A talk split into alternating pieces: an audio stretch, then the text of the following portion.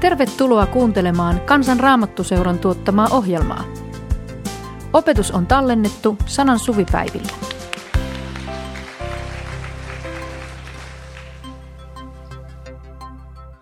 Markuksen evankeliumi, luku 1, jakeet 40-45. Jeesuksen luo tuli spitaalinen, joka lankesi polvilleen, pyysi häneltä apua ja sanoi, jos vain tahdot, sinä voit puhdistaa minut. Jeesuksen kävi häntä sääliksi. Hän ojensi kätensä, kosketti miestä ja sanoi, minä tahdon, tule puhtaaksi. Tauti lähti miehestä heti ja hän tuli puhtaaksi. Jeesus lähetti hänet pois ja varoitti häntä ankarasti. Katso, et puhu tästä kenellekään mitään. Mene vain näyttämään itsesi papille ja anna puhdistautumisestasi se uhri, jonka Mooses on määrännyt todistukseksi heille. Mutta lähdettyään sieltä, mies alkoi joka puolella kuuluttaa ja levittää tietoa tapahtuneesta, niin ettei Jeesus enää voinut julkisesti mennä yhteenkään kaupunkiin. Hän pysytteli kaupunkien ulkopuolella, asumattomilla seuduilla – ja kaikkialta tuli ihmisiä hänen luokseen. Tästä kertomuksen spitaalisesta miehestä emme tiedä tekstin perusteella paljoakaan. Sen me tiedämme, että hän asui jossain päin Galileaa ja että hänellä oli tämä ihotauti, jota kutsuttiin spitaaliksi.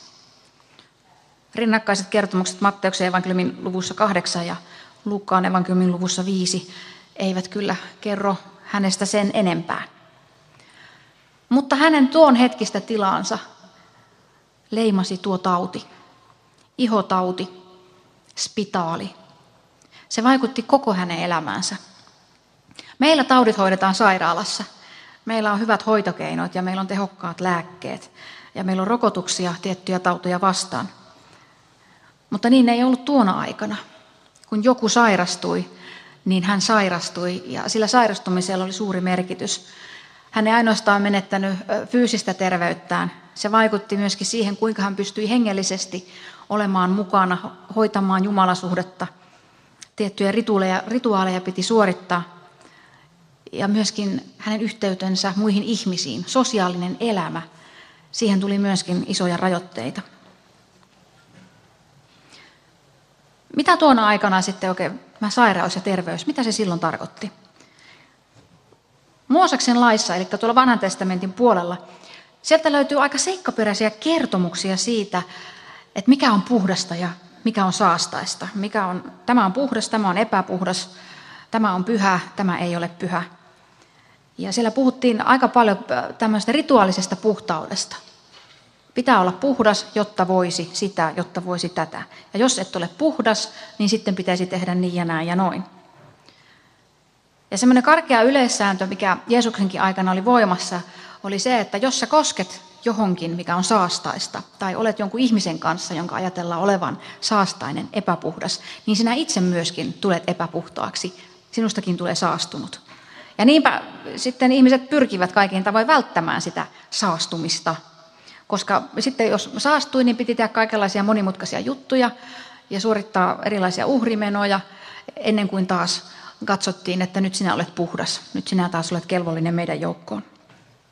Kolmannessa Mooseksen kirjassa Herra antaa Aaronille ja hänen pojilleen, eli Israelin papeille, ohjeita koskien sitä, että erotatte toisistanne, on pyhä, on maallinen, on saastainen ja on puhdas. Nämä pitää erottaa toisistaan. Luvussa 11-15 käsitellään monenlaisia erilaisia säännöksiä rituaalista puhtautta ja saastaisuutta koskien. Siellä luetellaan, mitkä eläimet on saastaiseksi ajateltavia, miten naisen pitää puhdistautua synnytyksen jälkeen, miten sitten seksuaalisesta epäpuhtaudesta, miten siitä nyt puhdistaudutaan. Ja siellä on kaksi lukua, kokonaista kaksi lukua, 13 ja 14, jotka koskevat vain ja ainoastaan spitaalia. Luvussa 13 muun muassa on pitkät selostukset siitä, kun sairaan pitää mennä näyttää itsensä papille. Ja pappi tarkistaa tietyt jutut ja sitten sen perusteella päättää, että onko tämä spitaalia vai eikö tämä ole. No on, no siitä seuraa tätä. Ja, ja tällaisilla ohjeilla sitten katsotaan, että onko hän puhdistunut spitaalista ja sitä sitten seurasi tietyt tietyt menot sitten sitäkin. Eli vähän niin kuin sen aikainen lääkärikirja löytyy tuolta. Ja sillä oli aika rajut seuraukset, mitä tällainen spitaalitautia sairastava ihminen, mitä, se, mitä hänen piti tehdä. Spitaalitautia sairastavan tulee käyttää repaleisia vaatteita, pitää hiuksensa hajallaan ja kasvojensa alaosa peitettynä sekä huutaa saastainen, saastainen. Niin kauan kuin hän potee tautiaan, hän pysyy saastaisena. Hänen on asuttava erillään leirin ulkopuolella. Hän joutui lähtemään yhteydestä pois. Hän oli tällainen, joka lähetettiin leiri ulkopuolelle, niin kuin myöskin erilaiset vuotoa sairastaneet tai ne, jotka olivat olleet vainajan kanssa tekemisissä. Hekin olivat saastuneet.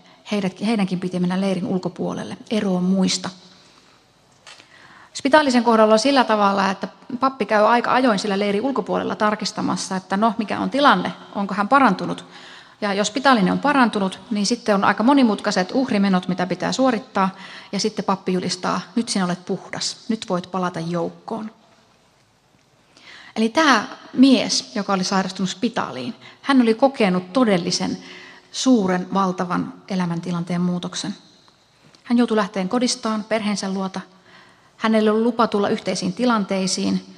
Hänellä ollut lupa lähestyä ihmisiä, vaan päinvastoin hän piti kailottaa suureen ääneen. Saastainen, minä olen saastainen, älkää tulko lähelle.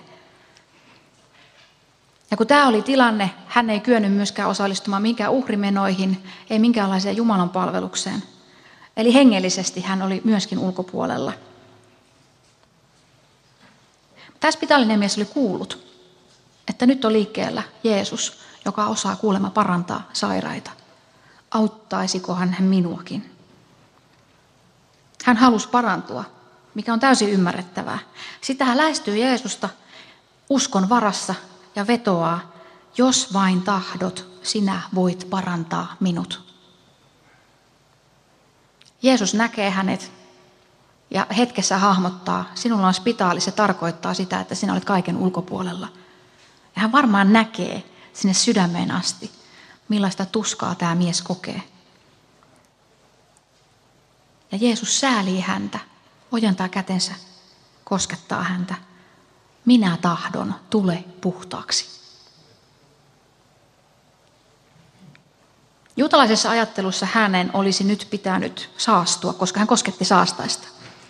Mutta Jeesuksen pyhyys ja puhtaus on jotain paljon suurempaa.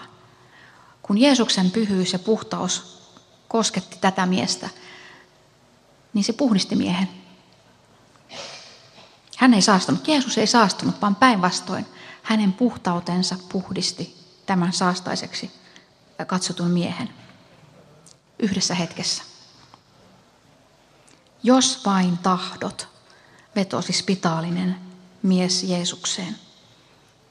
Hän tahto parantua. Hän oli tullut sen ihmisen luo, jonka hän tiesi, että tämä henkilö voi minua auttaa. Hän on auttanut monia muita minua ennen. Ja tuo vetoaminen, tuo usko palkittiin. Hän sai tulla puhtaaksi. Sitten Jeesus antaa hänelle ohjeita, että et, kerro kellekään, mutta menet papin luo, näytät itsesi papille, koska se oli se määräys, mikä löytyy sieltä kolmannesta Mooseksen kirjasta. Pappit sitten tarkistaa sinut, toteaa sinut puhtaaksi, teet ne tietyt puhdistautumismenot, mitkä on määrätty. Sinut julistetaan puhtaaksi ja saat palata siis takaisin sinne, mistä olet tullut.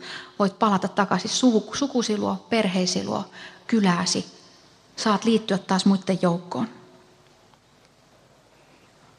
Yksi kohtaaminen muutti miehen elämän. Puhdas, täydellisesti puhdas, puhdisti sen, mikä oli likaista.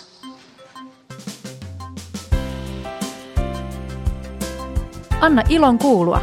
Tue toimintaamme kansanraamattuseura.fi kautta lahjoita.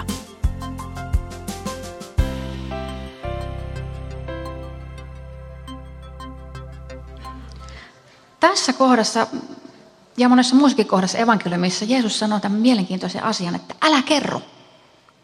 Älä kerro tästä ihmeellisestä asiasta, mitä sinulle on tapahtunut. Tällekin miehelle tämän ohjeen hän antoi.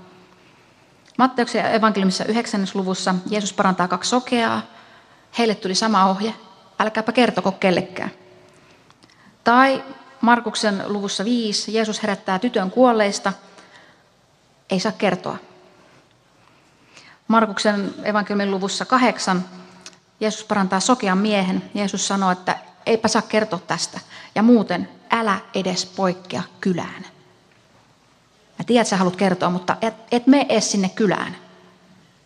Miksi Jeesus kielsi kertomasta?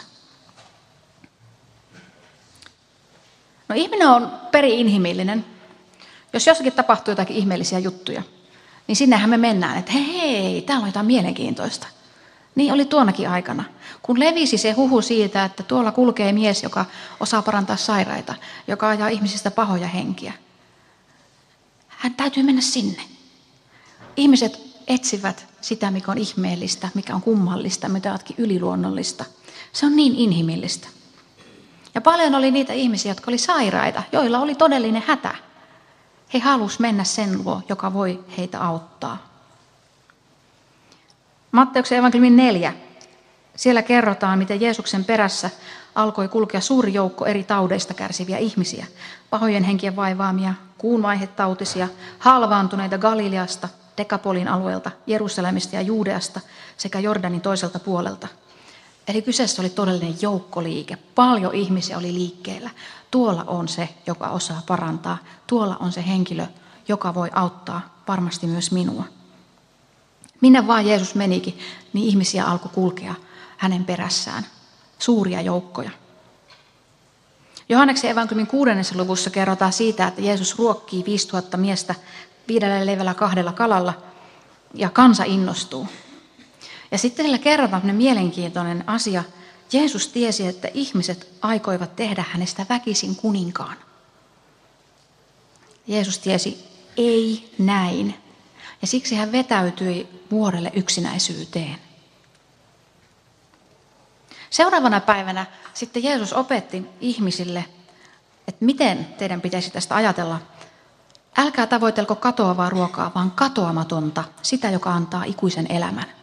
Ja sitten Jeesus puhuu itsestään elämän leipänä. Te etsitte nyt sitä helpotusta siihen omaan maalliseen nykyhetkeen. Mutta huomatkaa, etsikää sitä, mikä on katoamatonta.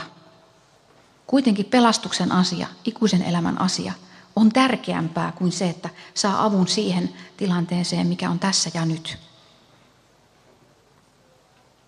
Jeesuksen ihmetteot herätti kiinnostusta ja toivoa ihmisissä, mutta ne herätti myöskin hämmennystä ja pelkoa, jopa vihaa. Kun Jeesus parasi halvaantuneen miehen, Luukka aivan viides luku, niin ihmiset olivat A. hämmästyneitä, B. he ylistivät Jumalaa, C. he olivat myös pelon vallassa.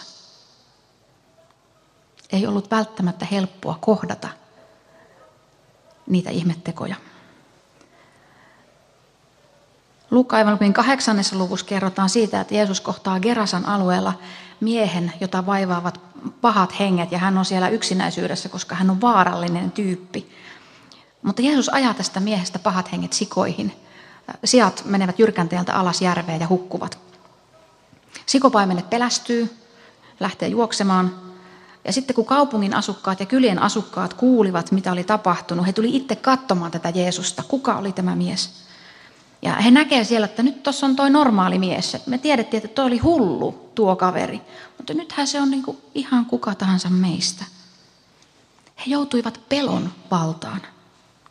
Ja he pyysivät Jeesukselta, että mene pois. He pelkäsivät, mene pois.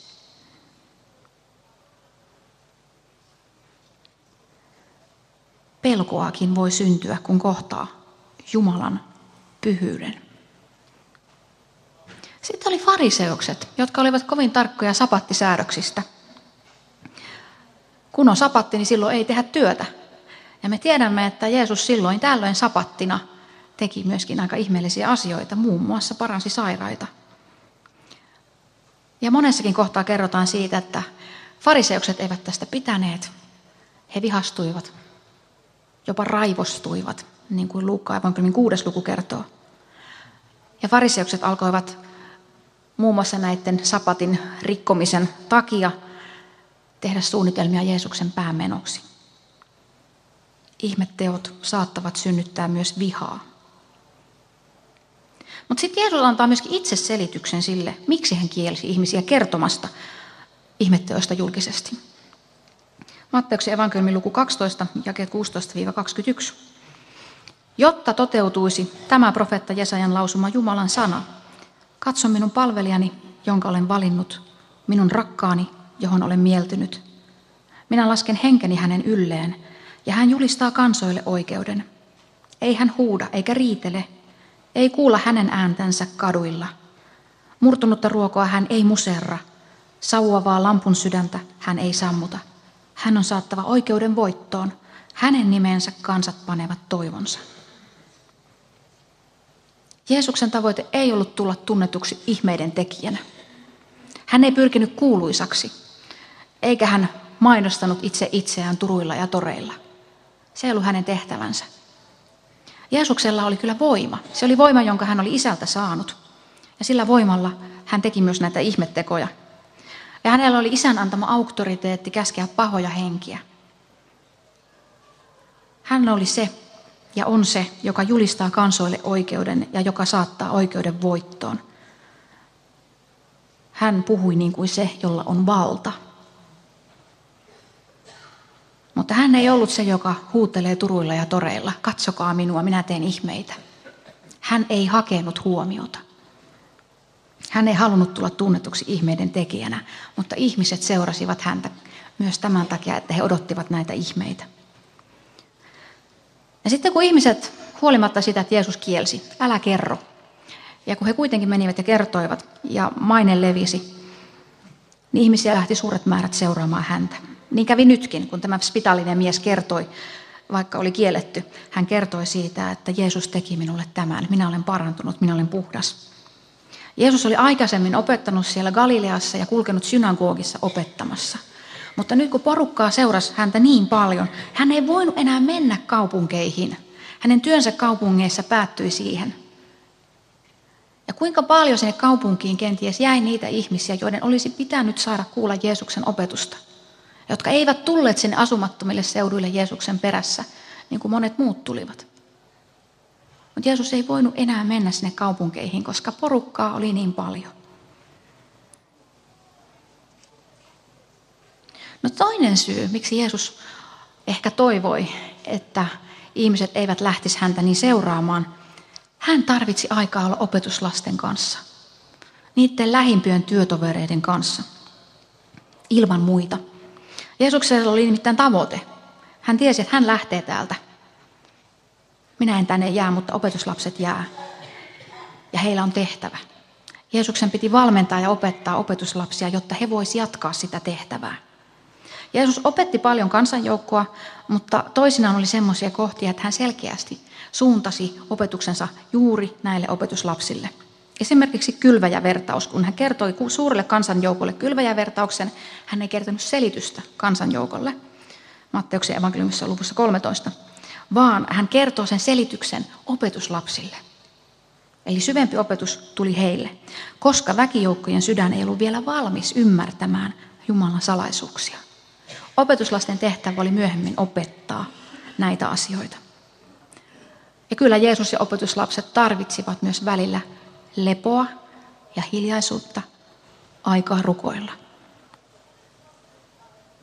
Kun suuri väkijoukko etsiytyi Jeesuksen seuraan hakemaan apua milloin mihinkin asiaan, niin Jeesuksen aika ja huomio meni heidän auttamiseensa. Ihmisten hädän lievittäminen oli kyllä osa hänen tehtävänsä, mutta hänen tehtävänsä oli paljon enemmän kuin se tämänhetkinen tilanne, tämänhetkinen elämä.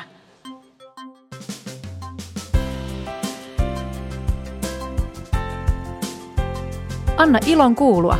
Tue toimintaamme kansanraamattuseura.fi kautta lahjoita.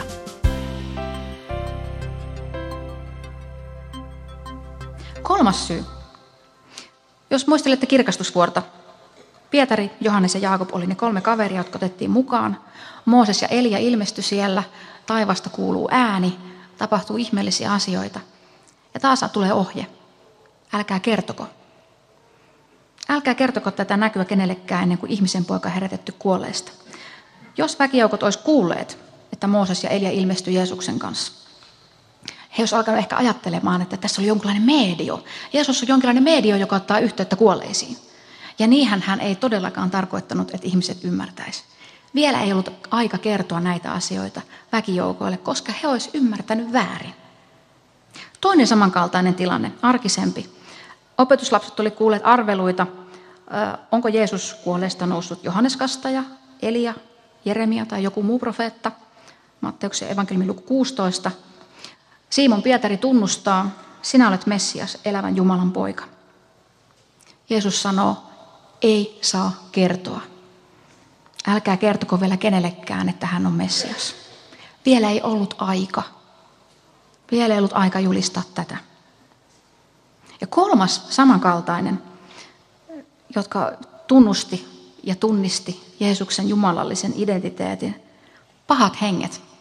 Kun Jeesus lähestyi jotakuta henkilöä, jossa vaikutti paha henki, niin välillä nämä pahat henget huusi sieltä, mitä sinä tahdot meistä, Jumalan poika. Sinä olet Messias. Jeesus käski niitä henkiä vaikenemaan. Olkaa hiljaa. Ei vielä. Tämä spitaalinen mies uskoi, että tässä on kaveri, joka voi auttaa minua. Hän on auttanut muita sairaita ennen minua. Hän voi auttaa minuakin. Jeesus koskettaa häntä. Ja tämä sairaus, jota hän on kantanut ehkä vuosikausiakin, se on hetkessä poissa. Mies saa takaisin yhteyden muihin ihmisiin, omaan kylänsä, sukuunsa, kansaansa. Hän on taas kelvollinen olemaan muiden mukana suorittamassa uhrimenoja.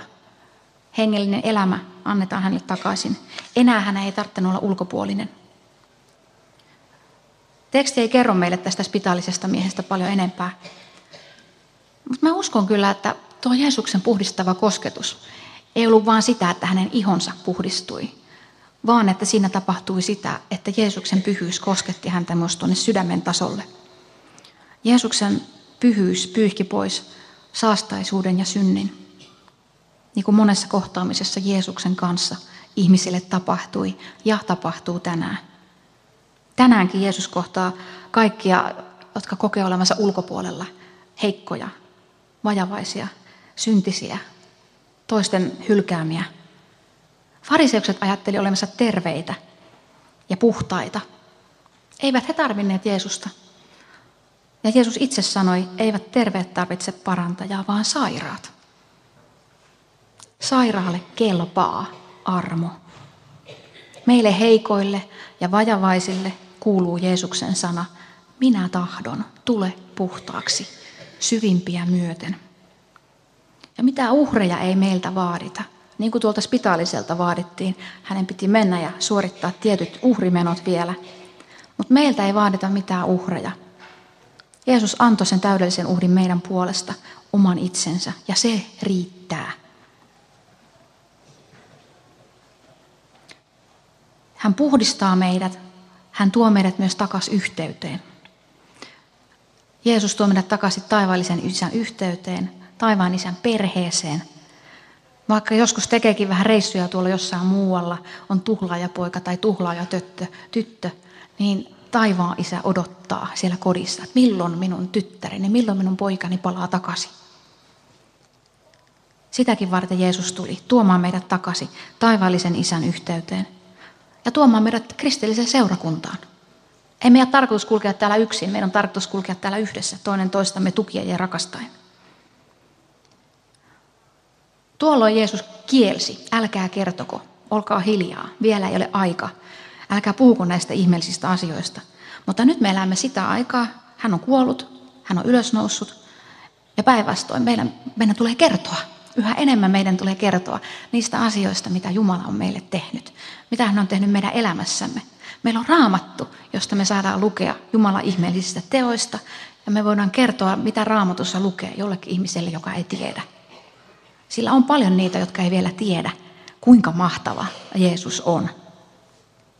Me voidaan kertoa ihmisille siitä, että mitä Jumala minulle on tehnyt. Isoja asioita tai pieniä asioita. Ja niin kuin ensimmäinen Pietarin kirje, kolmas luku jäi 15 sanoo, meidän pitää olla valmiita kertomaan, kun joku kysyy meiltä, että mihin, mihin sinä muuten perustat tuon toivosi.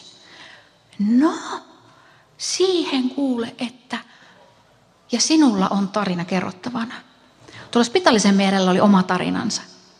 Hän saattoi kertoa, minä kohtasin Jeesuksen, hän näki mut. Ja tämän muutoksen se vaikutti mun elämään. Entä sinä? Kun Jeesus on kohdannut sinut, mikä on sinun tarinasi?